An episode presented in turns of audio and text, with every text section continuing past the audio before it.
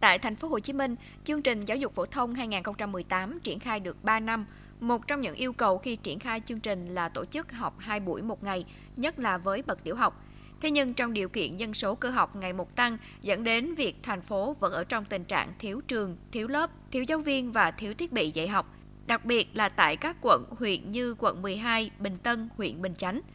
Tại quận Tân Phú, những năm gần đây, tỷ lệ học sinh được học 2 buổi một ngày có tăng lên nhưng vẫn đang rất thấp. Cụ thể, bậc tiểu học chỉ đạt 27,5%, bậc trung học cơ sở đạt hơn 33%. Hiện chỉ có 8 trên 17 trường tiểu học đảm bảo 100% học sinh lớp 1, lớp 2 được học 2 buổi một ngày. Tương tự tại quận Bình Tân, năm học 2022-2023 tăng hơn 9.000 học sinh, chủ yếu ở bậc mầm non và trung học cơ sở. Ông Ngô Văn Tuyên, trưởng phòng giáo dục và đào tạo quận Bình Tân cho biết, dù học sinh tăng khá cao nhưng quận Bình Tân vẫn đảm bảo đủ chỗ học. Khó khăn hiện nay của quận là không đảm bảo được việc dạy hai buổi một ngày thì ở địa bàn quận Bình Tân là dân nhập cư rất là đông.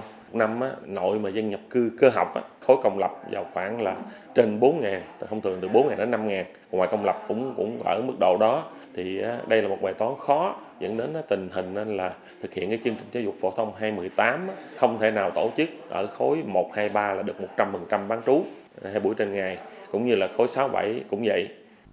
Còn bà Hoàng Thị Thu, hiệu trưởng trường trung học cơ sở Gò Vấp cho biết, nhà trường đang thiếu giáo viên các môn như ngữ văn, lịch sử, âm nhạc, thể dục.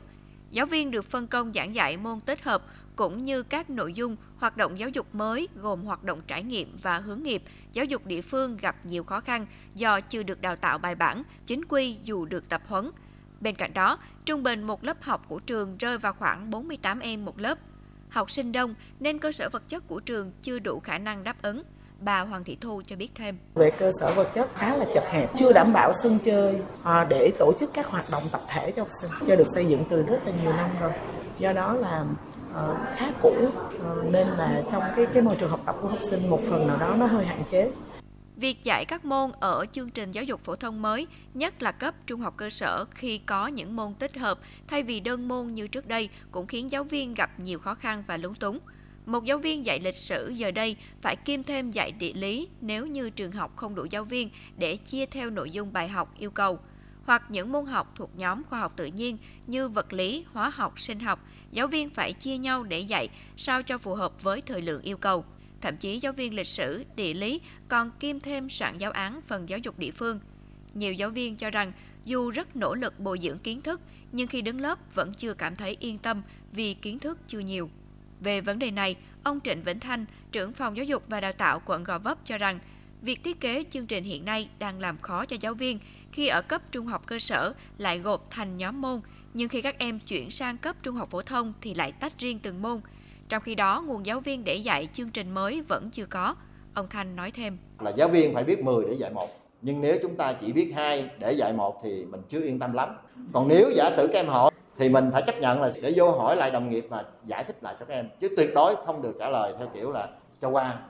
Theo ông Nguyễn Bảo Quốc, Phó Giám đốc Sở Giáo dục và Đào tạo Thành phố Hồ Chí Minh, khi triển khai chương trình giáo dục phổ thông 2018, ngoài tình trạng chưa đảm bảo việc dạy học hai buổi một ngày ở một số địa phương, tình trạng thiếu giáo viên thì cơ sở vật chất một số trường thiếu đồng bộ nên chưa đáp ứng yêu cầu thực hiện chương trình.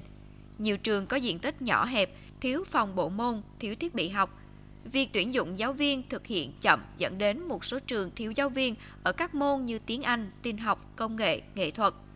Để giải quyết những khó khăn trước mắt, Sở Giáo dục và Đào tạo Thành phố Hồ Chí Minh cũng đã chủ động bồi dưỡng cho giáo viên ở một số bộ môn mới, thực hiện các khóa bồi dưỡng chuyên môn thêm, làm việc với các đơn vị đào tạo bồi dưỡng giáo viên để có lộ trình bổ sung giáo viên, đặc biệt là những môn mới.